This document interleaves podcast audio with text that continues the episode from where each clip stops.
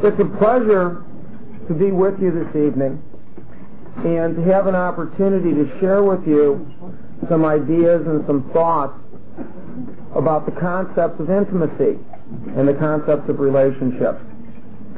And that's what I'm going to be talking with you about tonight, and that's what we're going to be looking at. When I was asked to do this, I was asked if I would address an issue with you that answers the question that uh, just a couple of us may be concerned about. Uh, that question is, what is normal in a relationship? Have any of you ever asked yourself that question? What is normal? Know, now, in an attempt to answer that question, I, I did some looking into the, as many sources as I could find, and I was trying to answer the question, number one, how many people in the United States come from basically functional families? Okay? Now, a functional family, you know, what is a functional family? A functional family is a family of origin that basically equips a child with the emotional, intellectual, and relationship skills to deal with life as an adolescent and as an adult. And let's repeat that definition. A functional family is a family unit, a home, where a child learns the skills that are necessary to operate emotionally. In other words, I learn how to recognize what I feel, put labels on my feelings, and then tell other people what I feel. And conversely, I have the capacity to care about what others feel, to listen to their feelings and respond. That's criteria number one. Criteria number two is a, a functional family prepares a child to cope intellectually with the world. It teaches them how to think clearly and accurately without major denial. It teaches them how to see reality more or less for what it is. And then the third aspect of a healthy family is it teaches children, a functional family will teach children how to relate in a productive manner with other human beings in relationships. Now, what percentage of the, of the adults living today come from healthy families? The best guesstimate I can give you is somewhere around 20 to 30 percent of the adults in the United States today have come from a functional family unit.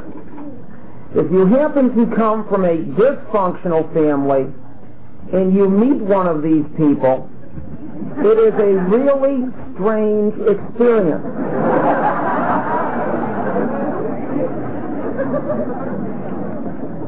Now, I had this experience in a support group that I was involved in through a church that I participated in for a while.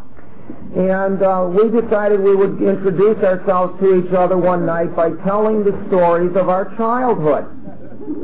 So I went first.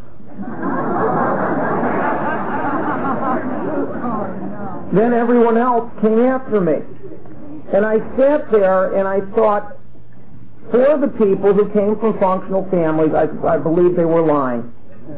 I absolutely believe they were lying. I did not believe that they really got the kind of loving and caring that they received, that they were actually able to identify and talk about feelings, think clearly about reality, express opinions, and they actually learned how to cope with other people.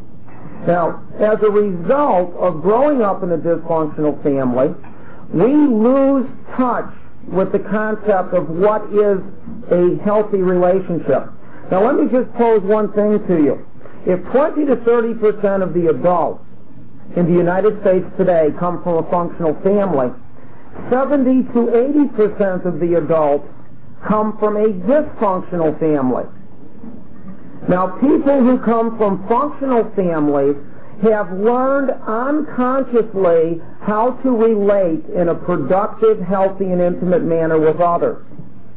If you come from a dysfunctional family, you have learned unconsciously and habitually to relate with others in a destructive style of intimacy. Now, if 80%, give or take 10 on either side, come from a dysfunctional family, what is normal? It is normal in the United States today to be dysfunctional in your relationship.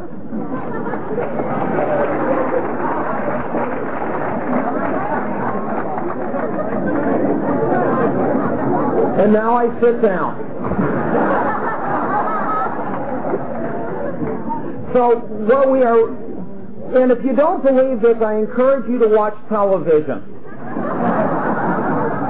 And take a look at the role models that are being held up to us and ask yourself, when was the last successful soap opera that you saw that role modeled healthy, intimate relationships? There are very few and far between. So what, now, I'm suggesting that tonight we're going to ask a different question rather than what is normal, because I don't know about you, I don't want to become the norm of this society in terms of relating to others. I want to become abnormal. So I suggest we ask a different question. What is healthy in a relationship? What does it mean to have a healthy, intimate, a healthy interpersonal relationship? And that's the question I'd like to address with you tonight. And I'd like to explore and invite you to think with me. Now, before we go into the actual examination of this issue, what is healthy, I'd like you to do something for just a moment with me. Healthy relationships are based upon the ability to, to, to do two basic things. And I'm going to ask you to do one of them right now. I'm just going to ask you to sit back for a moment, settle yourself into your chair, take a very deep breath, and notice what's going on inside the center part of your body, from the pit of your stomach on up to your throat. And take another deep breath and just notice that. And see if you can put a word label on that. Okay? And then we have to take another breath and notice if you've got a conversation going on in your head. Okay? And then I want you to just take another deep breath and notice if your mind is, has a tendency to go away to some place special. Okay? And now come back out of yourself. And I want you to turn to somebody to just to the side of yourself, and I want you to look the person next to you right in the eye and say hello and share with them a word or a phrase about what that experience was like for you to look inside of yourself. Take this moment to do that.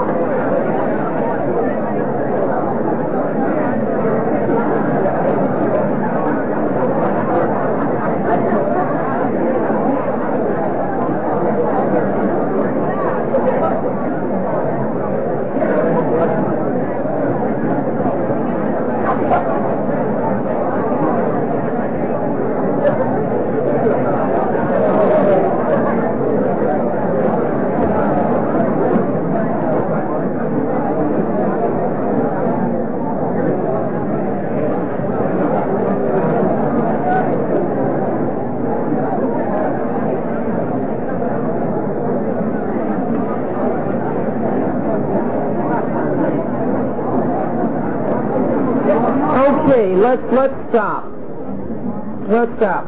Now what we just did in a little mini experiment is go through the process skills that are necessary for having a relationship. A relationship is simply the process of relating to another human being. And what does it mean to relate to? It means you do two things. You look within yourself to identify your inner experiences what you are thinking, what you are feeling, what you are imagining, either through memory or through projecting into the future. Then you pull out of yourself and you connect with another human being and you tell them the nature of that inner experience. Then you shut up and listen to what the other person says to you in response. Those are the three basic skills of relationship. Look within and know what your experience is. Pull yourself out of yourself. Tell that to another human being. Shut up. Stay connected and attentive to the other person as they tell you what is then going on inside of them. Then you listen to that, then you get back inside of yourself again and notice if your inner experience has changed Pull yourself out. Tell them how it's different now, what you're thinking differently, how you're feeling differently, what you're imagining differently, and then attend to what they are saying back. Simple, isn't it? Only if you've learned as a child and have unconsciously habituated by doing over and over again that process. Those three processes are what healthy, functional families teach children to do from the day they are born through role modeling and practice and correction over and over again so it becomes an unconscious habituated process. It is a process that people from dysfunctional families never learn and as a result, sometimes as an adult, they have to start the painful process of taking each one of those behaviors apart, relearning them and doing them over and over and over again repeatedly until they get in the habit of doing it. And initially it's painful, but for those of you who have begun this process, it gets easier over time. Now, what I'm going to talk about is the process of building a healthy relationship by talking about, first of all, what levels do relationships operate under? People from dysfunctional families often fail to recognize that healthy relationships can operate on a number of different levels. And we're going to explore what those are and the types of problems that occur when one person's operating at one level of relationship while another person is operating at a different level of relationship and the expectations don't quite match. Has any of you experienced that? All of a sudden you're not quite getting from your partner what you think you should be getting. But your partner is giving exactly what they choose to give. And it tends to bend us out of shape a little bit. Uh, we'll talk about that a little bit. The second thing we're going to talk about, we're going to talk about the nature of dysfunctional or addictive relationships.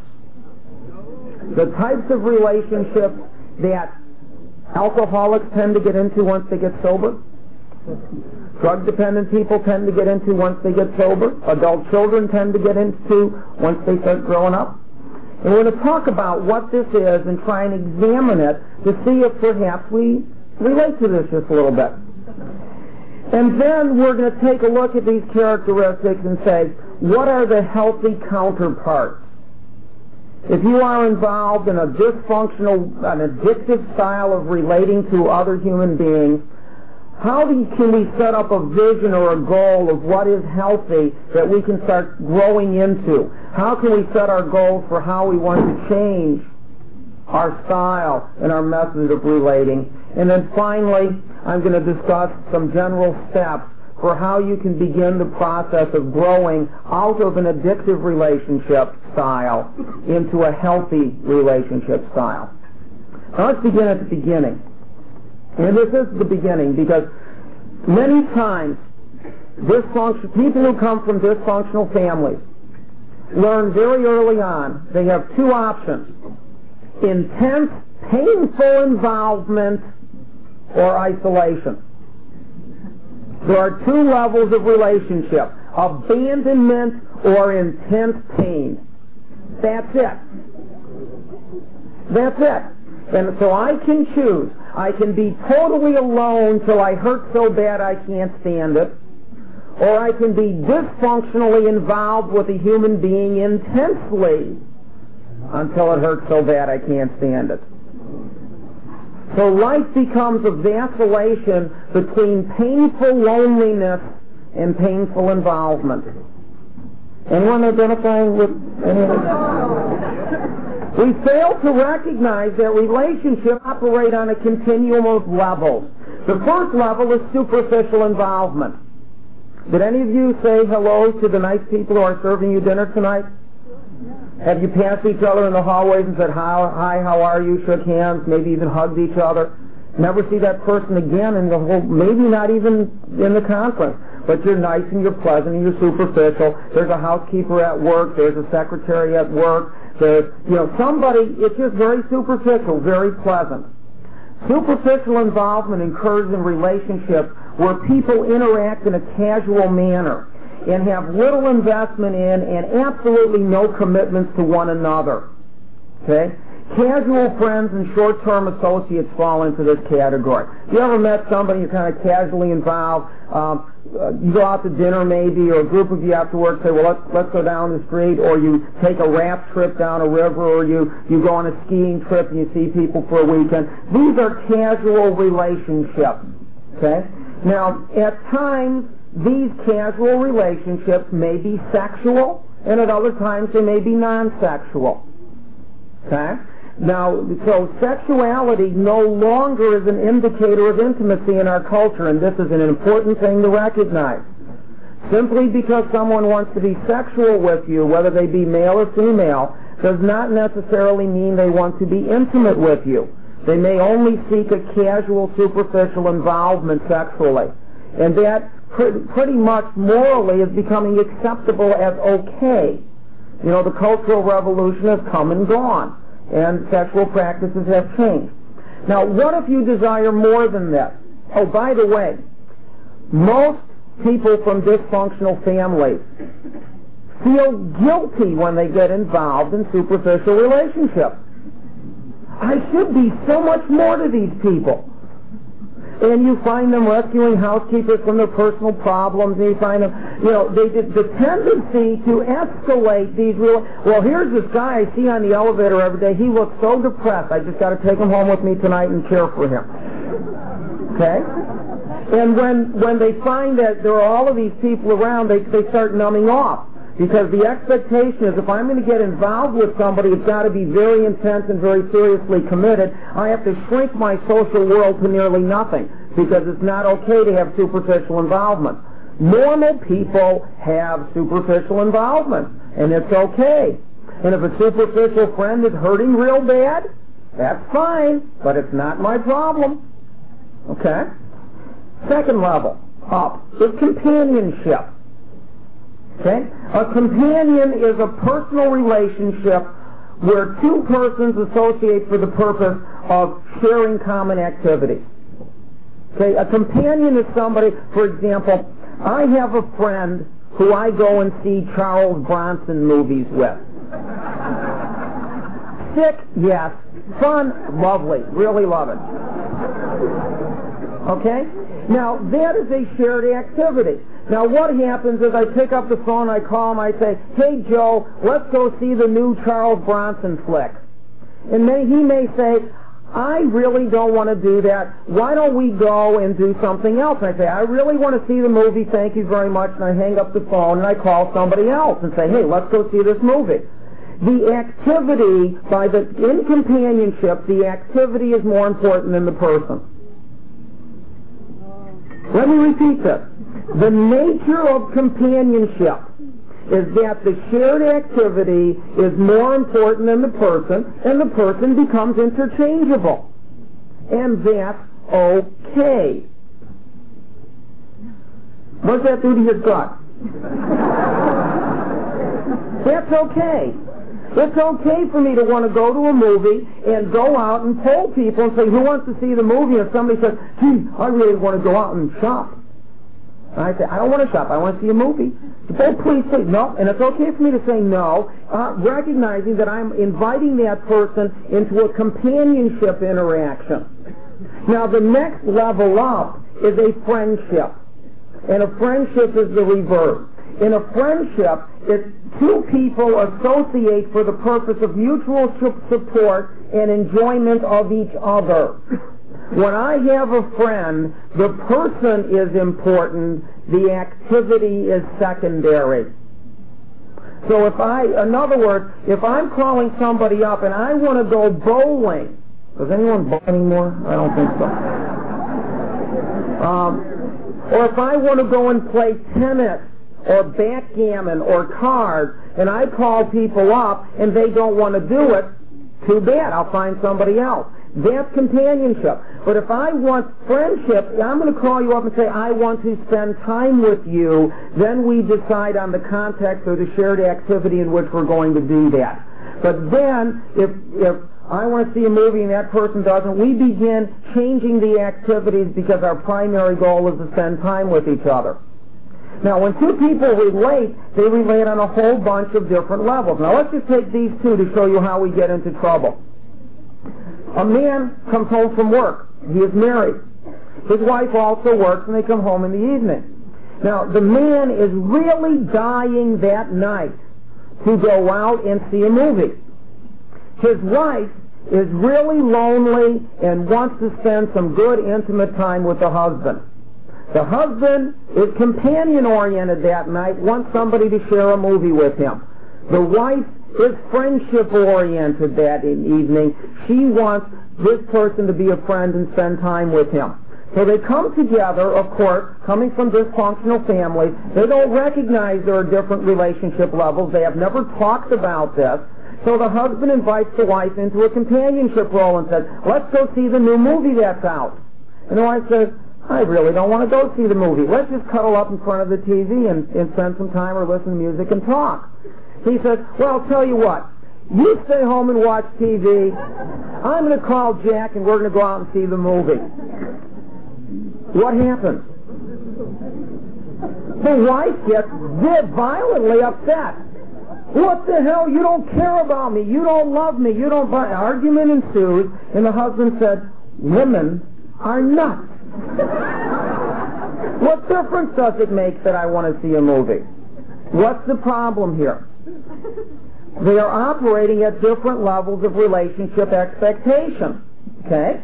So what do we have? Superficial involvement, companionship, the activity comes first, the person comes second.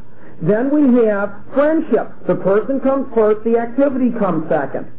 The next level we have is a loving relationship, romantic love. This is a friendship in which there is shared passion, sensuality, and sexuality. The express purpose of a romantic relationship is to have a sexy friend. That's what it's all about. If you are having sex with someone who is not your friend, you are into a superficial relationship that doesn't even deserve, you know, that Sexuality without a basis of friendship is not romantic love. You may think it is, but it isn't. It is a shared activity, sometimes at a superficial level.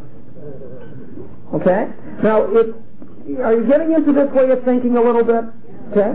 Now, there's one other type of relationship. Oftentimes, you meet somebody superficially, you like them. You decide, now, I'm, I'm trying to share with you the sequence of how to build a relationship. Okay? So listen to me. The, the steps kind of go. You meet somebody superficially, and you observe them with no commitment. Got the picture? And you engage your brain and you think. You engage your gut and you react. And you say, do I like this person? Do I feel good about them? As I observe them, do they seem to be sane? Okay? That is not a awful thing to do, to evaluate the sanity of a prospective partner. Okay? Now, once you decide this person is probably good for me, and I feel good about them, then the next step is you invite the person into a companionship with you. Let us go and do something together. Why? Companions are interchangeable. There is limited commitment or involvement there. This making sense? So you are still safe. Okay? Let's, now, um, and typically you should structure the more involving or distracting the activity the safer you are. The safest first date typically is a movie. Some or a dinner party, something with other people where there's not an opportunity for real tense, intense alone time. Because now you can be kind of safe, observe the other person, see how they interact with others. You know, if the person you're going out with wants to punch out the ticket agent at the movie because they expected him to pay for the ticket, you know, and that might give you a warning sign. You know what I mean? You might be able to say, perhaps this isn't a good idea. Uh, Okay? Then after the companionship goes and you observe, you know, if, if, if, again, if you begin to notice in your head that this person's a little bit flaco, or if you begin to feel bad about what's going on, you bow out. Then the next level is you start treating them as a friend. You start spending more and more unstructured time with them so you can get to know them as a person and it's you let the relationship evolve so that you become a closer and closer friend of theirs. Then, as the friendship develops, out of that friendship emerges sexuality. What? hey,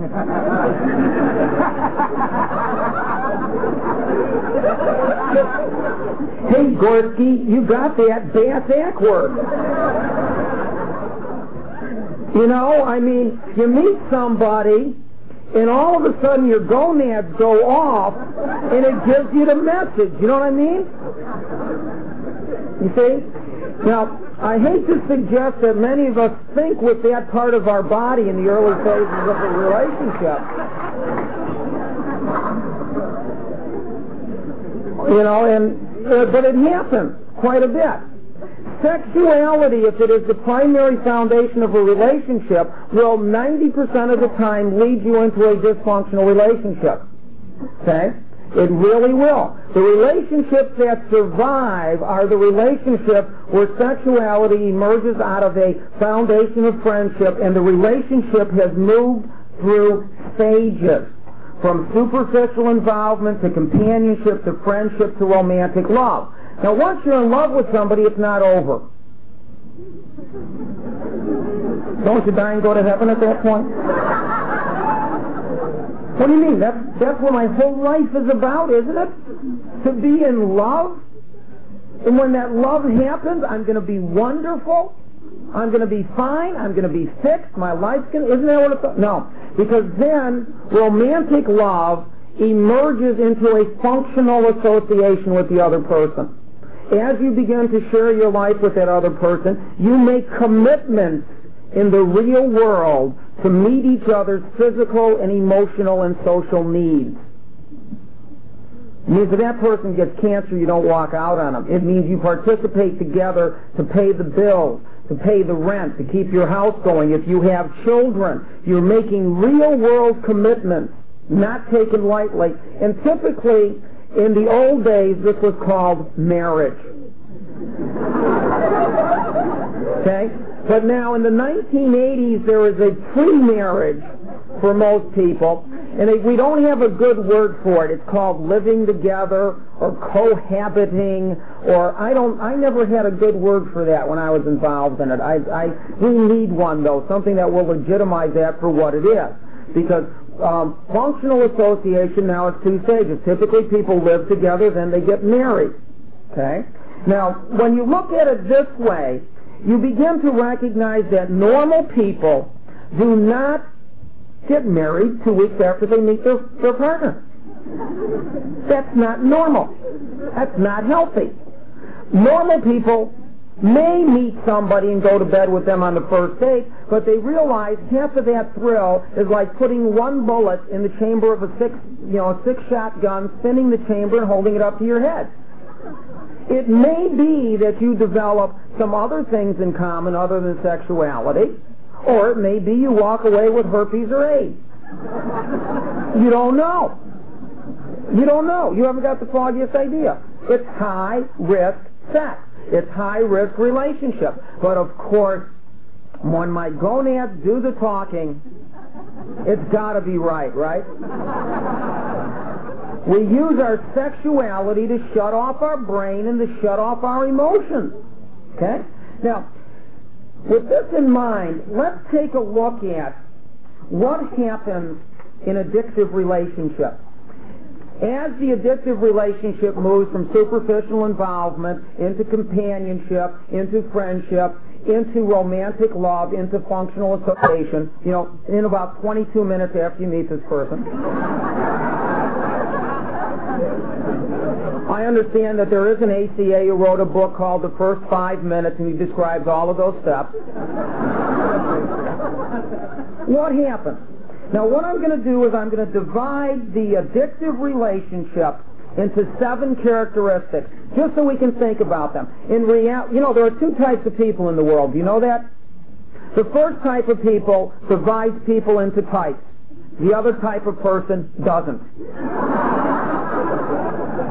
Now, I'm the first type of person. I divide people into types, so please bear with me. These things are artificial, but it helps us to think about the issue. There are seven major ways, seven major ways in which addictive relationships work that are essentially different from healthy relationships. Seven major ways that dysfunctional relationships operate that are different from functional relationships. And we're going to talk about these. The first area, I call it magical or unrealistic expectations before you ever meet your partner. before you ever meet your partner. We know what this relationship's going to be. Okay? I believe an intimate relationship will make me and my life better without the need to think better or act better.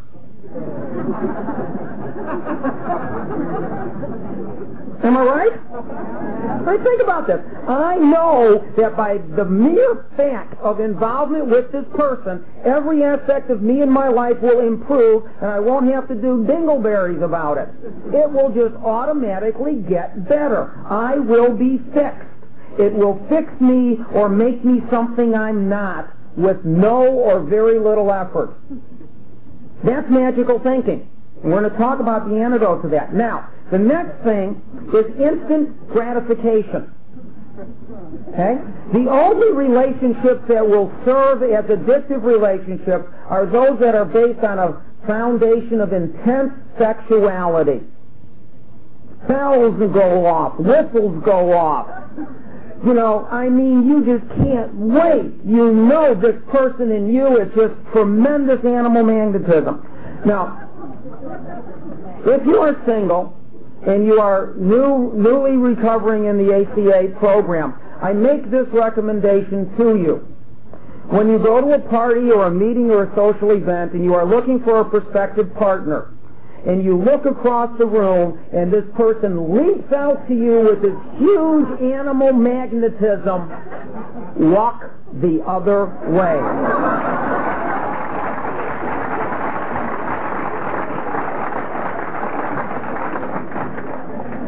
I don't know how this works. I really don't. But I know that when I was single and dating in my early 20s, I dated four consecutive women who attempted suicide in one year.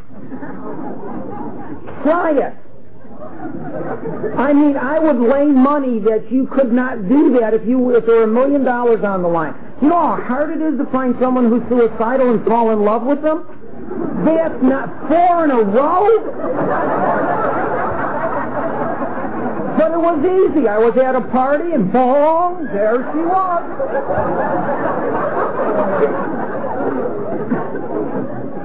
well. There we went, and there we were, and it just, just unfolded. We be cautious about that because this ability for instant gratification, there is immediate, intense, and continual satisfaction, and I expect this as the basic requirement of my partner. And let me underline this. I expect my partner to be able to provide me with immediate, instant, and continuous gratification anytime I want it. Isn't that what love's all about, guys? Isn't it? I love you. Blow my mind. On demand.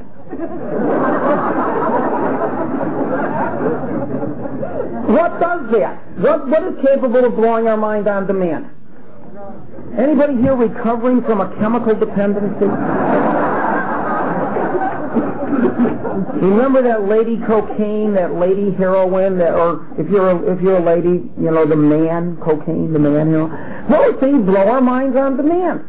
What we are doing is looking for a living, breathing drug with the appropriate sex organ. That's really what we're looking for because we've been taught this. If you come from an alcoholic family, what is the only positive love relationship you have ever witnessed? The love relationship between your addicted parents and their drug. That is the only successful love relationship you've witnessed. Think about that. Think about that. And as a result, even if you have chosen not to use the drug, you have witnessed that effect. You witnessed that all-consuming passion and says, this is the only thing that won't abandon me. I've got to get that feeling somewhere, and so I'm going to select people that can provide it. And that feeling requires an adrenaline surge along with sexual attraction. Boom, boom, boom, boom, boom, boom, boom. When your heart starts beating, what feeling is that typically associated with? Fear. One woman came in and says, I don't understand it. I always find men who beat me. So I don't understand. I said, well, where do you go to meet men? She says, oh, I go to the biker bar. I said, oh, well, um, what do you do there? She says, well, I put on a black leather mini skirt, and I put bumper stickers on my car that say, have you been laid lately? I pull up in front of the place, and I go in, and I find somebody who I'm really attracted to. You know, these bikers are really misunderstood. Everyone thinks they're really bad people, but these are tender, sensitive, caring people that are just misunderstood by, by society. And I get involved with one of these people, and lo and behold, he beats me. I said, did you ever think there might be a selection error going on here? And she looks at me and says, well, what do you mean? I said, well, couldn't you try to meet men somewhere else? She looks at me and gets a disgusted look on her face and says, where do you want me to go to meet men? To church or something? I said, well, you know. So, but you see how this works? And then when we began exploring this in therapy together, what she began to discover is she was scared going into this bar. And part of the role modeling of the love relationship, remember, we're imitating the relationship of the love between our addicted parents and their chemical. And what do we always feel when we witness that love relationship? Fear. So the addictive relationship, this foundation of fear, is confused with passion. Is confused with excitement. And the scary components of this are very important. Now, we move on. The next characteristic is dishonesty. Dishonesty. The belief that the relationship will be destroyed if I know everything there is to know about my partner and they know everything there is to know about me. I can't be honest. He believes me. She believes me. We wouldn't work out together. The whole thing will crumble into dust. Does this make sense? So now come the no talk rule. I can't talk about certain aspects of my inner experience. I can't give you feedback about certain aspects of your experiences or what you're doing, how you impact upon me. There are no talk rules. And these no talk rules are necessary to keep the fear alive, to keep the excitement alive, to keep the sexual passion going. But now, because I can't be honest, I got to work at this sneakily, okay? Now comes the attempts at compulsive over control. Because I have to keep the climate just right so the relationship will blow my mind on demand. Okay? It's got to be perfect. The relationship's got to work. I got to make this this relationship work. So what we look at is the belief that without intense continue without intense continuous conscious effort, the relationship will self-destruct. You ever notice this? I have to work at it all the time. And there even comes this belief that if I stop thinking about it, the relationship, even for a moment, it will crumble into dust. So we become obsessed with the relationship. We begin thinking about the relationship when it would be more appropriate to think about other things. Hmm. Okay? We become compelled with it. The compulsion becomes overwhelming. You know, Bob mentioned yesterday that he would he would meet a lady and then they'd kind of sink out of sight for three weeks. everything else in the life became, becomes secondary. Nothing else counts. And then you kind of resurface a little while later and somebody says, hey, who's that? You know, that person's maybe not very good for you. And ah, you merge again, okay? Because now you have totally rearranged your value system around this person.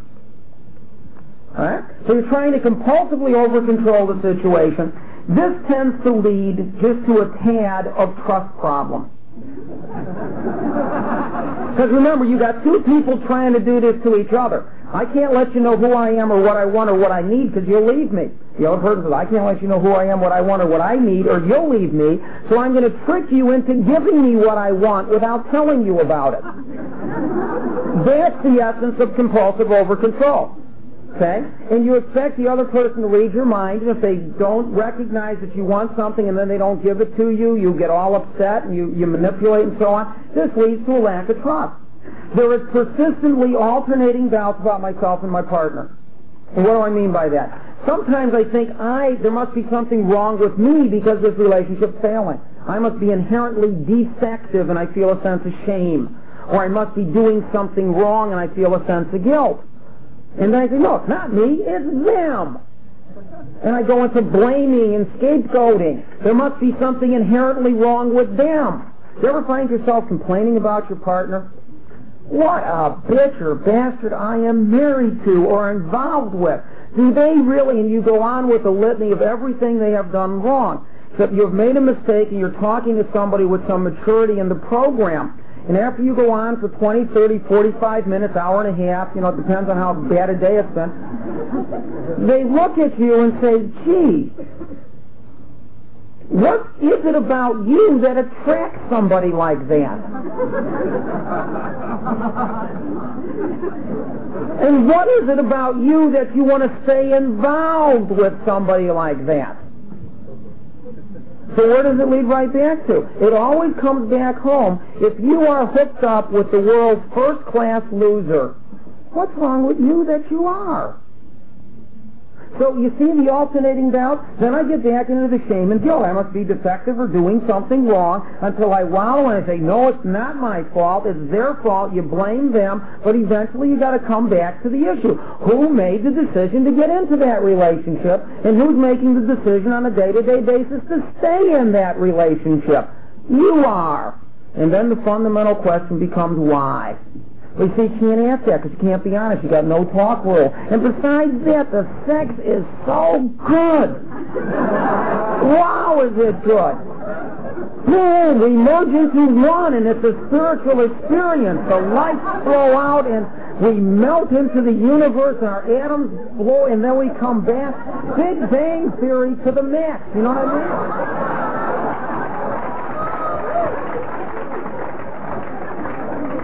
And other than that, I don't expect a damn thing from you. Just do that whenever I want you to, okay? Right? Now, because we've got to protect this experience, just like the alcoholic protects his drugs, ever, what does an alcoholic do when they really get to need their booze? Do they leave it out so everyone can help themselves? Coke addict, they throw all the coke on the table and say, hey guys, hey gals, help yourself. Or do they hide their supply? They typically hide their supply. In addictive relationships, you do the same thing. You isolate. Nobody's going to get near my partner. We're going to hole up all alone and we're going to just suck ourselves off away from everybody else and no one is going to share in this marvelous experience we're having. It's going to be us alone because Nobody can understand the deep religious nature of this experience.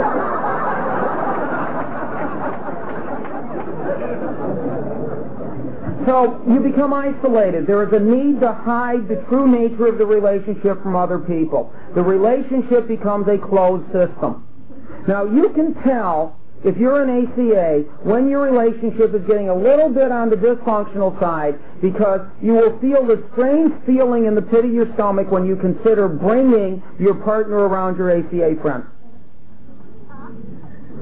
And you will have a real lot of trouble inviting your ACA friends to share social activities and so on with you and your partner, of course, because you don't want your privacy violated. Or is it because maybe there's some stinking stuff going on in the relationship you don't want it exposed, you don't want to look at it? finally this produces a repeating cycle of pain. There is a cycle of desperate action. I'll do anything to make this relationship work.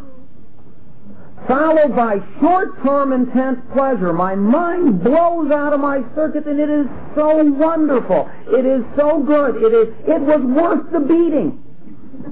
It was worth the argument. It was worth the fight. It was worth the six weeks of ripping my guts to shreds to get this night of pleasure. And then it's what happens? It blows up again. More pain, and now I become disillusioned. Maybe this is never going to work, and I blame my partner. Then I start blaming myself and say, it is my fault. I'll try again.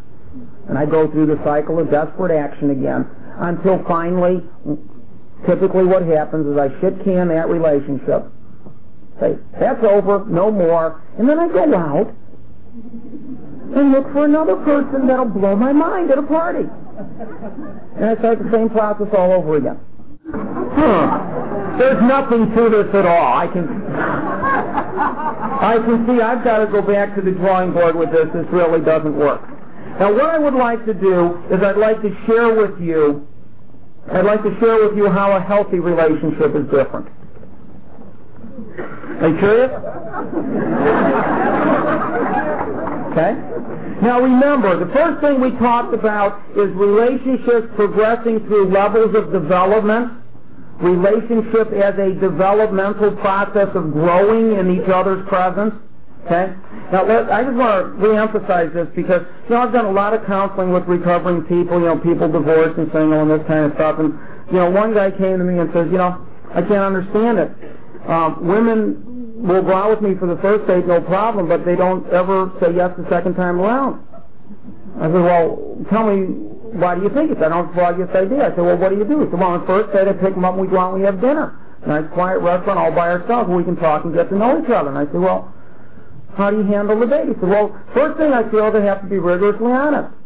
So I pick them up, I take them to the restaurant, I sit down and we order, and then I say, um, you're aware that I'm a recovering alcoholic, aren't you? Let me tell you my story.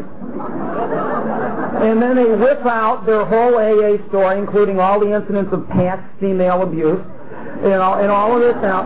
And then they look at the person and say, okay, so now you know I'm an alcoholic. You don't still want to go out with me, do you? And the person says, well, you know, that's okay. I understand that. Um, it's okay that you're an alcoholic. Okay. Um, I'm also a heroin addict. Uh, you know, I, I got addicted to it. Uh, now are you willing to go out with me?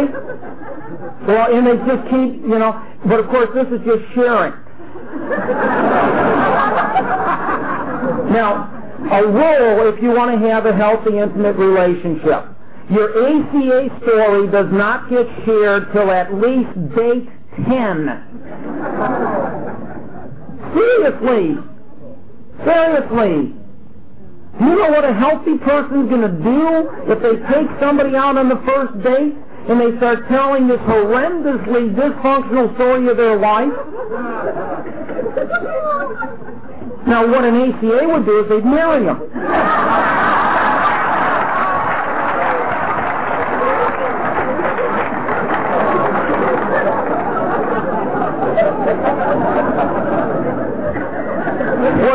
Healthy person does is says, this smacks of problems. I'm going to distance this person and look for somebody who's able to relate in a sane, context-appropriate way for a first date. But our need for instant gratification doesn't let us do this. Go out on a first date and just do something together, have a cup of coffee, talk a little bit, go home. Don't sleep with him or her the first date. My God. This is heresy. if you're in love, you're in love. Right? Right. Now, that's the first thing. The first difference is the addictive relationship is blown into intense interpersonal risking and sharing instantaneously. And that's the demand. The healthy relationship builds slowly and gradually where people test each other to determine if future sharing is safe. This is healthy. There are sickies out there. I'm sure there are none in this room because we all got well. But out in the world, there are sickies. Who's going to protect you from the sickies? You are. And how do you do that? By taking it slow and systematically and having a game plan. And if you come from a dysfunctional family, when you start dating somebody, at every step of the process, you better run back to your sponsor and run back to your meeting and say, this is what happened, tell me what you think. Does this smack of health or does this smack of dysfunction? Okay? Because you need a reality test. Because I'll tell you, when you conduct a relationship this way, it will feel abnormal. Because for you, normal is addictive. And when you slow down and say, I'm going to take six to ten weeks to decide if I really want to get involved with this person. Six to ten weeks. That's almost three months. I can't wait. Well, how long has it been since you've had sex? A year and a half. Well, I can't wait. To...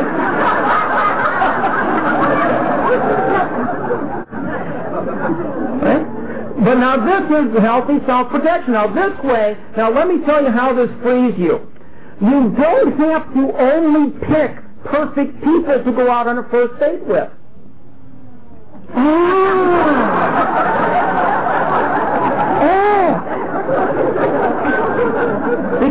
Remember, you're now selecting, and anyone where the gong goes off, you're walking away from them. And who are you selecting? Let me give you a hint. Boring people.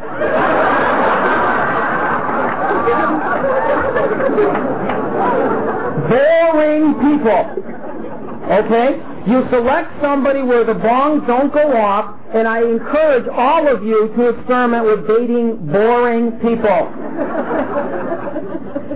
Okay? Now, they don't have to be real boring, but someone where the bongs don't go off. Now, the next thing, all right? So help um, addictive relationships happen instantaneously. The sex organs do the thinking and the sex organs do the talking. There is no developmental process of getting to know each other. There is no self-protective mechanism built into the relationship. Important concept. Build a self-protective mechanism into your relationship. Very vital, especially in early ACA recovery. Make sure you can protect yourself. As a matter of fact, I recommend this. I recommend you set up a very firm, I do not go to bed on the first date policy. Now, how many dates you, you, you have to consciously, say, is it one, two, three, whatever, but make a firm commitment to that. Because the most painful thing that people find is that a lot of people view sexuality as a casual affair. And you go on on a first date, and you go to bed with somebody and never call you back. Now, this used to be the exclusive province of men abusing women this way.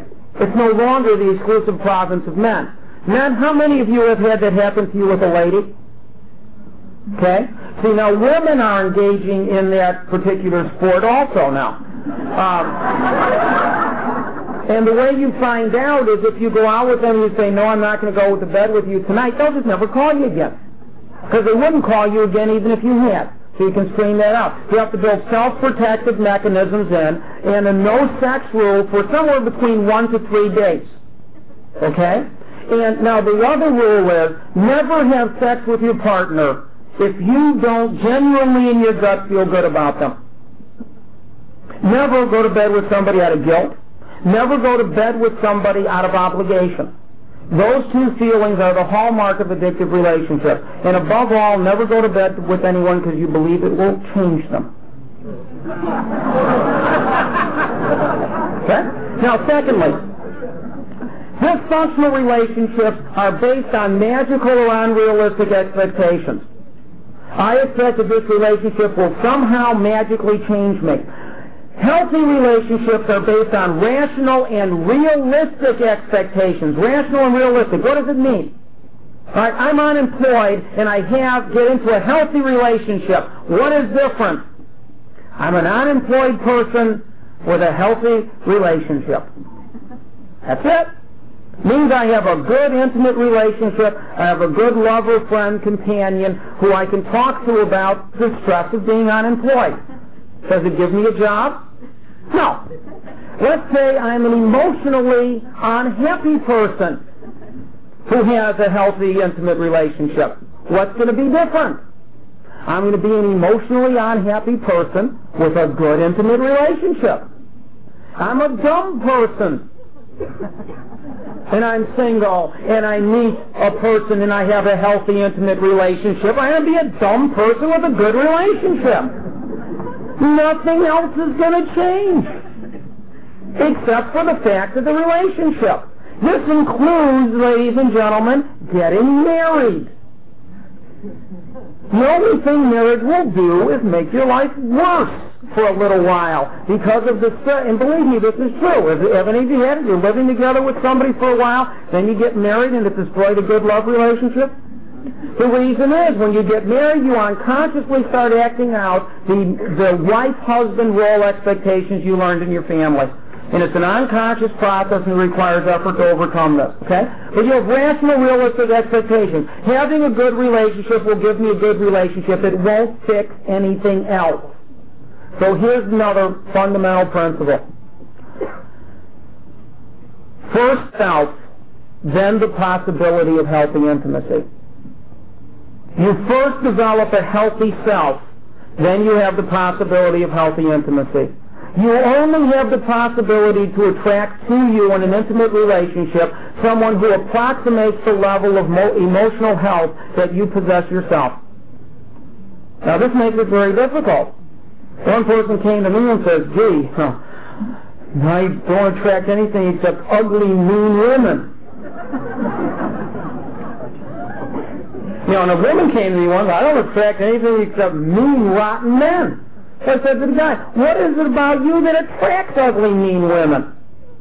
What do you do that attracts that? As a lady, what, you know, when, in this was very personal therapy. I went into therapy, and here I am, I was 245 pounds.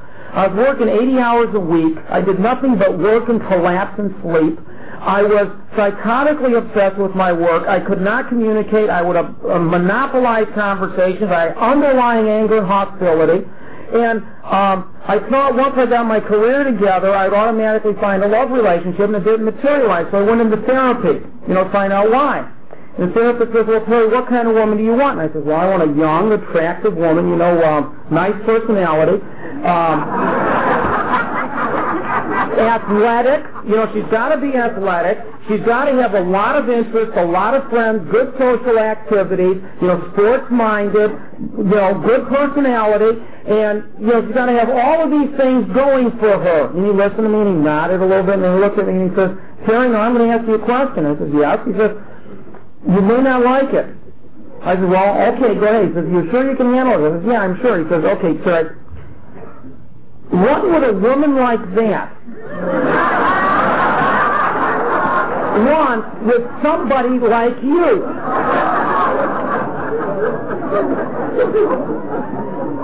I fired that son of a bitch. There's plenty of therapists in this world. I don't need that sucker messing up my life.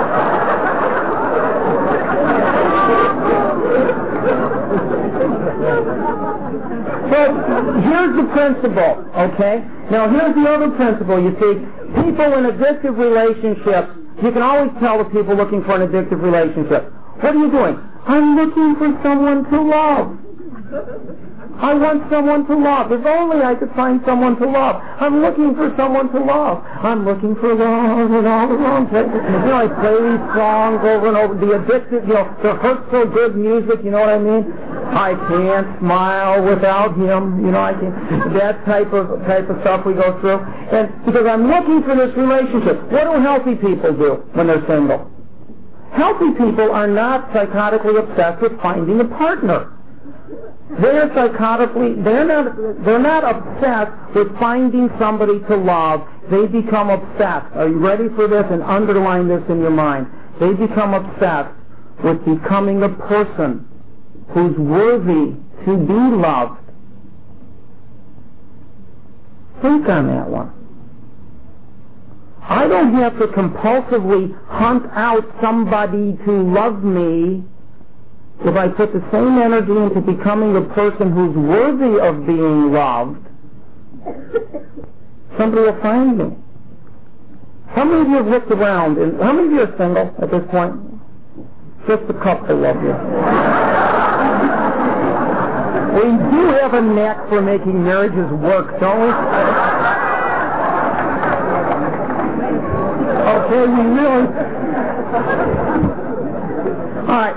Here's the interest. Here's the interesting thing thing about this. You know, um, when you when you're looking, when you spend all your time looking for somebody else, you don't have any time to work on yourself.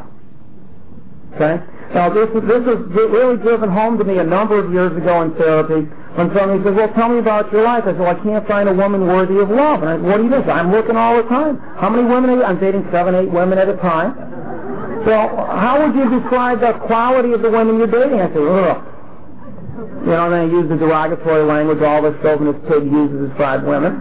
My therapist looks and says, hmm, now that's really interesting. Because that's another reason why a high-quality woman would really be interested in you, isn't it? Isn't a high-quality woman that wants a committed, caring relationship going to be interested in a guy who cats around like you do? And he said, well, what do you suggest? He says, why don't you stop, why don't you stop getting involved with all these women and open up in your time, in your life so something can happen? I said, you gotta be kidding. Okay? But this is how it starts. You have to work on yourself. You have to open yourself up to change. How many of you have looked out on the dating scene and says, there's no quality people out there for me to get involved with? How many have said that? Now, as your hands are up, look around the room. Who are you saying that about? Who are you saying that about? I've done workshops on intimacy and I've taken men in one room, women in the other room, and I said, what's your biggest problem? The men say there are no quality women. And the women say there are no quality men. And I say, do you consider yourself quality men capable of intimacy? And they say, right on, brother. do you women consider yourself quality women capable of intimacy? They say, right on. But you, you know, you wouldn't understand that because you're a man. So we bring them together. They both look at each other and say, yeah.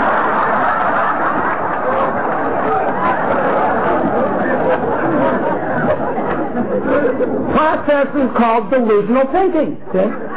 Because we are basing our idea of what is, you know, what do you mean I have a capacity for intimacy? I am capable of having mind-blowing sex with the right person, right?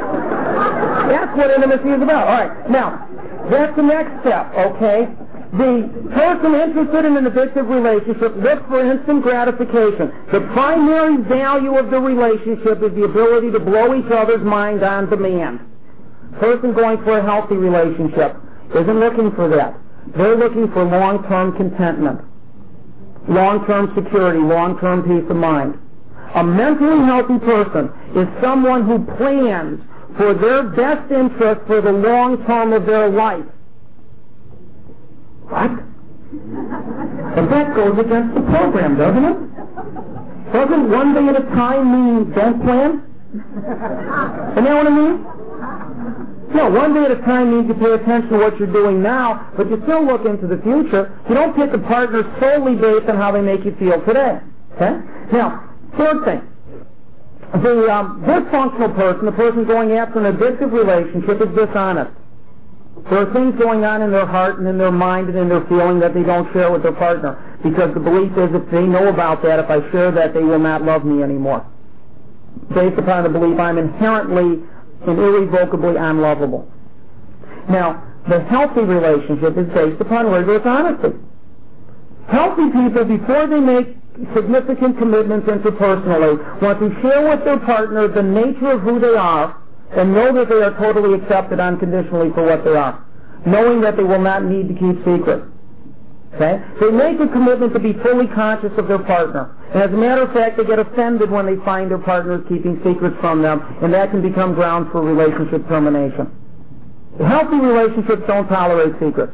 Now, this doesn't mean you pluck out a litany of every single detailed thing you've done in the past. No. It's like the fourth step or the fifth step. You don't share in a fifth step every single concrete incident where you've done something wrong. You share the nature of your wrong. What's the nature of past problems I've had? What is the type of person I've been and the type of person I'm becoming? Your partner needs to know that.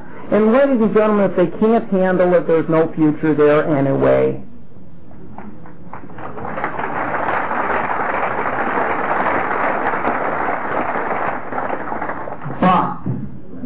You don't do it on the first date. or the second or the third. Okay? Next is compulsive over control. You're hooked up with somebody who I've got to change. As soon as I change just a little bit, I'll be happy.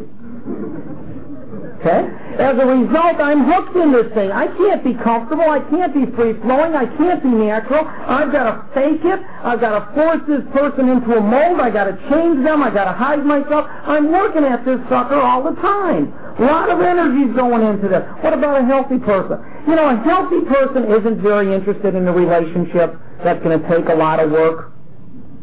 Are you aware of that?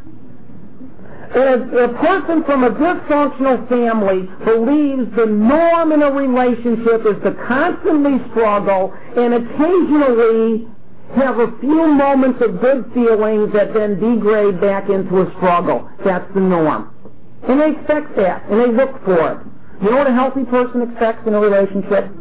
That the norm of the relationship is voluntary, free-flowing cooperation that it's comfortable, it's secure, it feels good, it feels nice. I don't have to hide, work, struggle, walk on eggshells, control, manipulate. And yes, every once in a while we experience abnormal periods of problems. But we know we will solve those problems together through cooperation and that we will then go back to the norm, which is comfort. Addictive relationships pain and struggle is the norm. Brief periods of good times is the exception to the norm. In a healthy relationship, comfort and satisfaction in good times is the norm. Brief periods of struggle and conflict is the opposite of the norm. Okay? Now that's healthy. That's normal. Now what else? Um, lack of trust. We talked about this. People do not, in addictive relationships, they don't trust each other. They never know what the other one's going to do. I got to trick them into being responsible, et cetera, et cetera. In a healthy relationship, there is rational trust. I want to explain this. Rational trust. I know a person who bought a cat. Okay? And they were really ticked at this cat. And I said, why? That damn animal walks all over everything.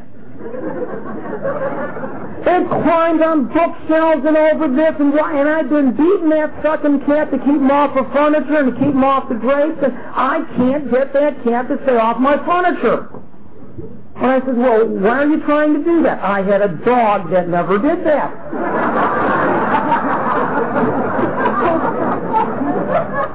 okay? Now what's the problem here? I expect the cat to violate its basic nature for me. for me. Let's not forget that. There's a reason and important for me. See? Now, people have natures too. Fundamental inherent natures. You're not going to get somebody to change their fundamental inherent nature.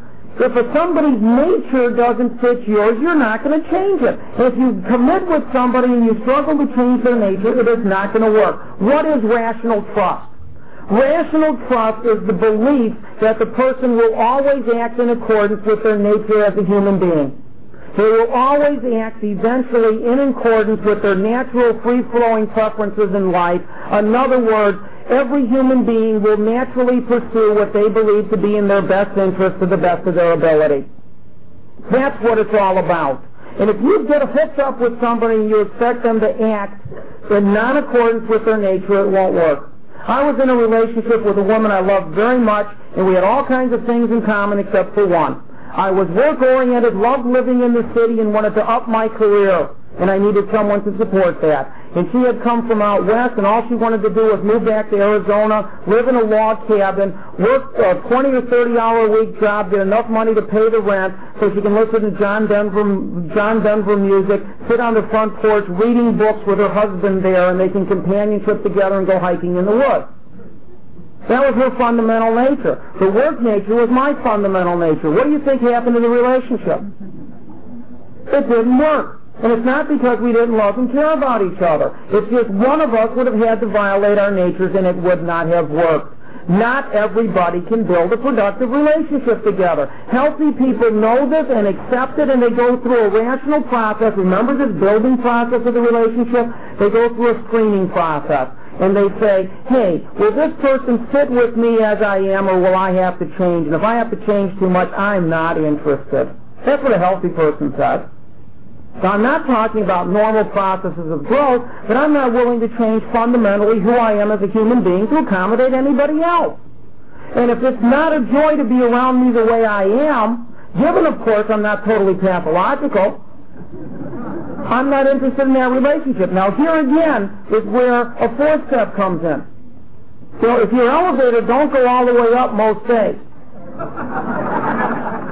okay, you're going to find people who are interested in involvement with you that really don't want to get to the top floor in life.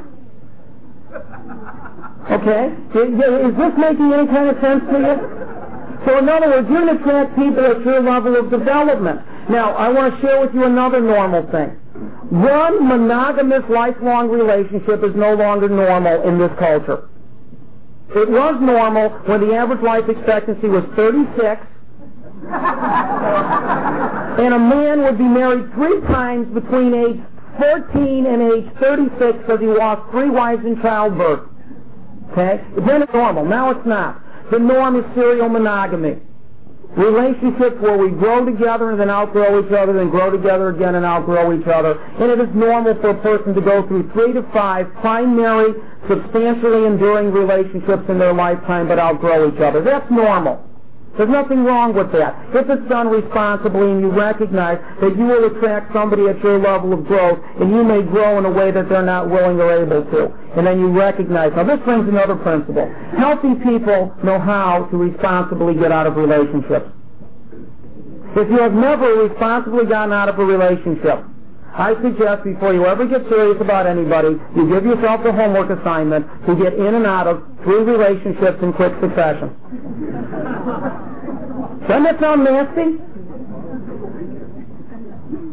Now, a relationship's not quite a weekend guy, you know. You know the type here, you know, let's have a meaningful relationship tonight, you know. But get into a relationship, enjoy the other person's company, and then end it. Oh my God, I can't do that. See? But until you know you can get out of a relationship, you will never be free to choose to stay in one. Remember this. Until I know I can get out of a relationship when I choose to, I am capable of getting out, I will never be free to choose to stay in. I will be trapped. And when I have no choice, I can never be free to love, because love is a free expression of choice.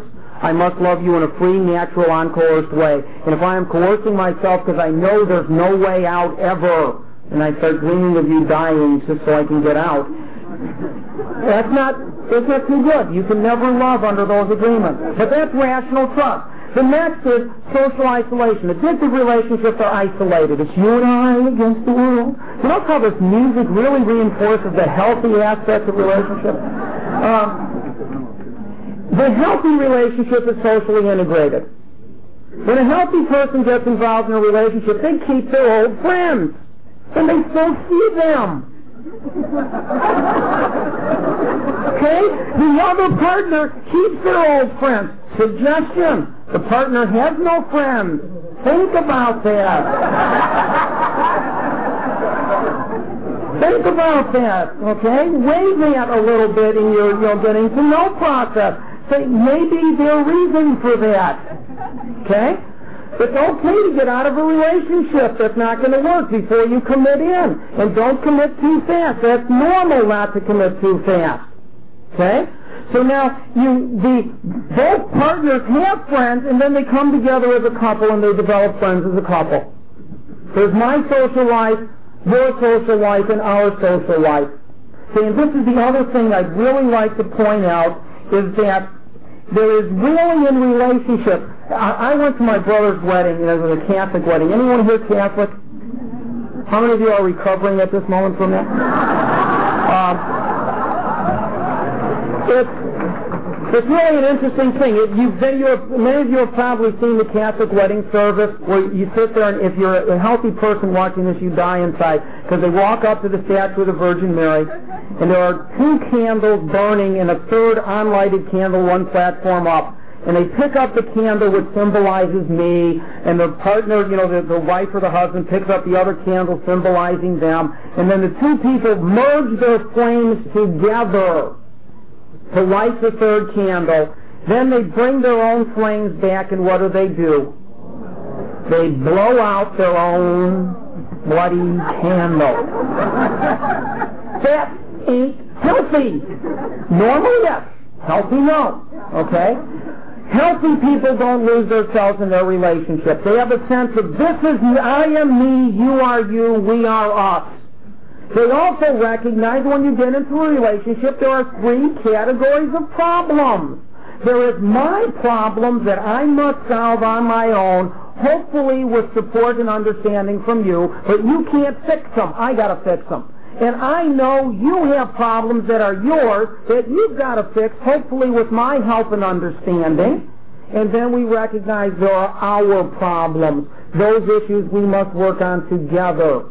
And at any given time, in any given relationship, all three categories of problems are present. There is no, healthy people recognize there is no such thing as a perfect relationship. They have realistic expectations. And somebody says, well, I got what is has the intimacy. What is a healthy relationship? In a healthy relationship, two people trade in one set of problems for a better set of problems. It is the same thing with personal recovery in the ACA program. You will never be problem free. You know, life is a series of problems, beginning with birth and ending with death. Unless you believe in an afterlife. So somebody once asked me, Terry, do you believe there are good and evil spirits in the, in the other life? And I said, yeah, I think I do. Says, do you believe there are good and evil people here on earth? I said, yeah, I think I do. And he says, then when you die, it's really not going to be much different, is it? oh, shit.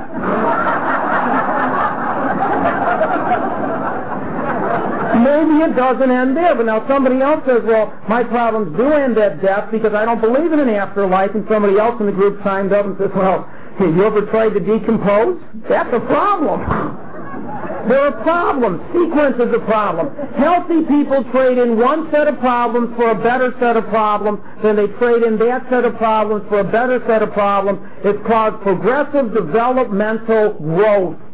That's what relationships are about. You will always be struggling with problems. But in a healthy relationship, there's social integration. You can go outside the relationship, outside of the family to get help, courage, and support. There are not secrets that need to be hidden from the whole world.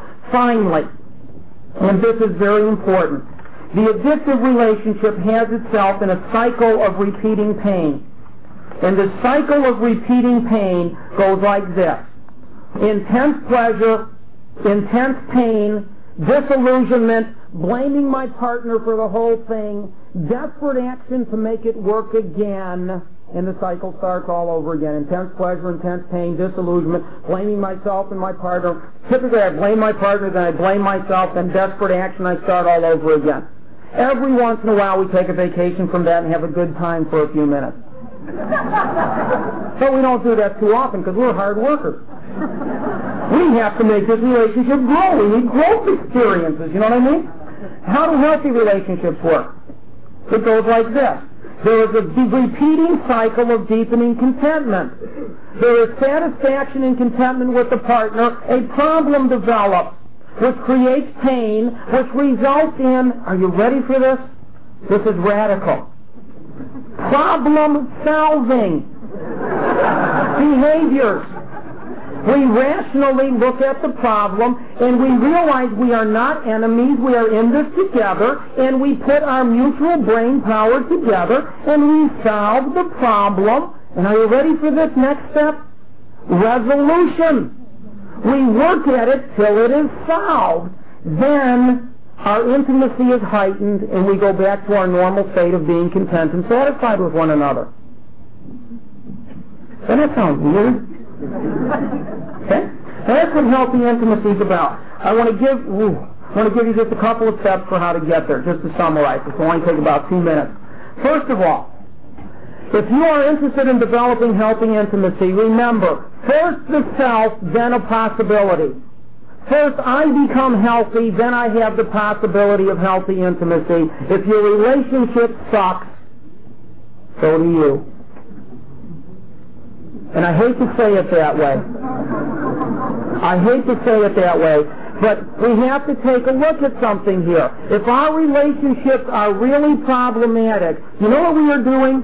We are externalizing our beliefs about what relationships should be. And until we straighten those expectancies out, you see, relationships are a mirror of our inner being. This is what we don't realize. It's a mirror of our inner being. So the first recommendation may establish and maintain a program of personal growth and recovery. First need, then a possibility. And in your early recovery, there's nothing wrong with swearing off of relationships till you get your shit together. There's nothing wrong with that.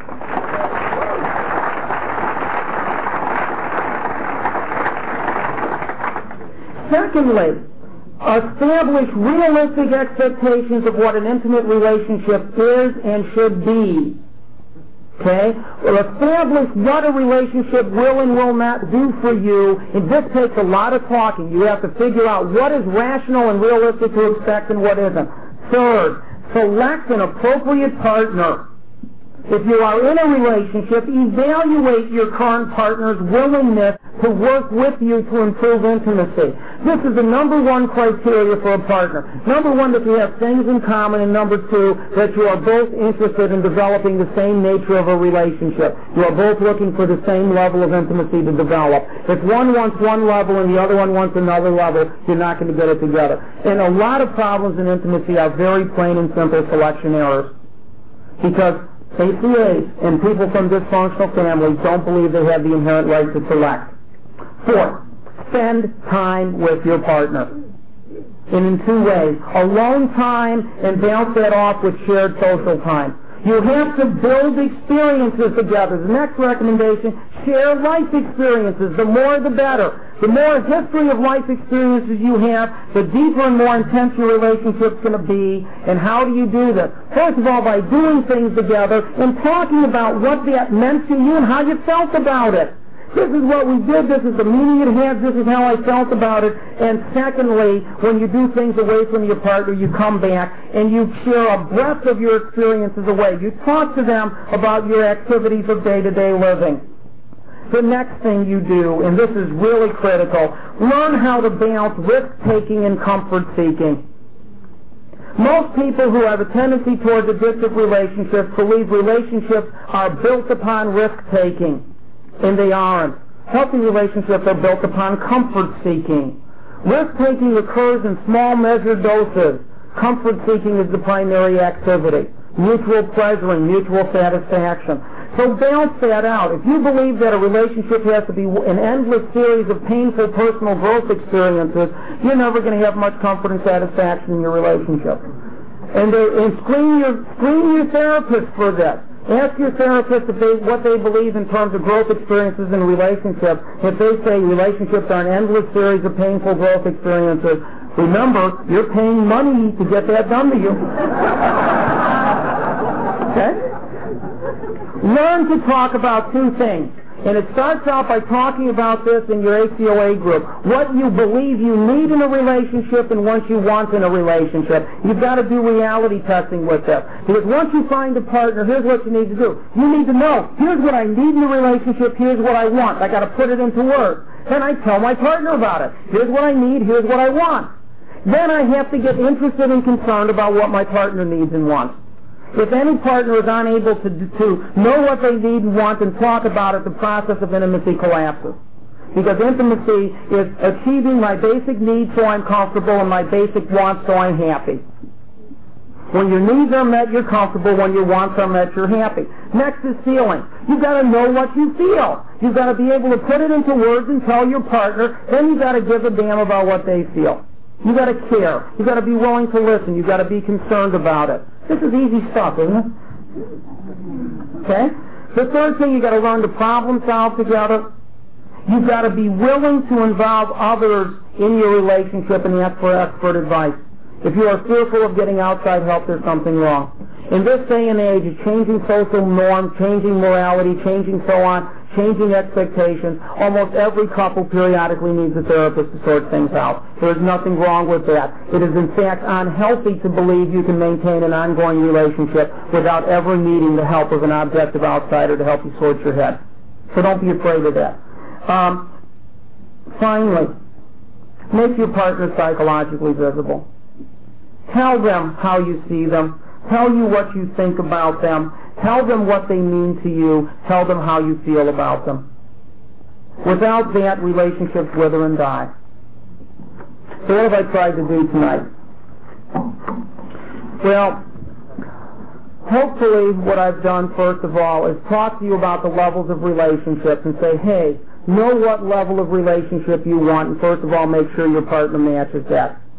Secondly, I gave you a guide for evaluating how functional or dysfunctional your relationship is by giving you seven basic characteristics of addictive relationship and the seven basic counterpoints to that that occur in healthy relationships.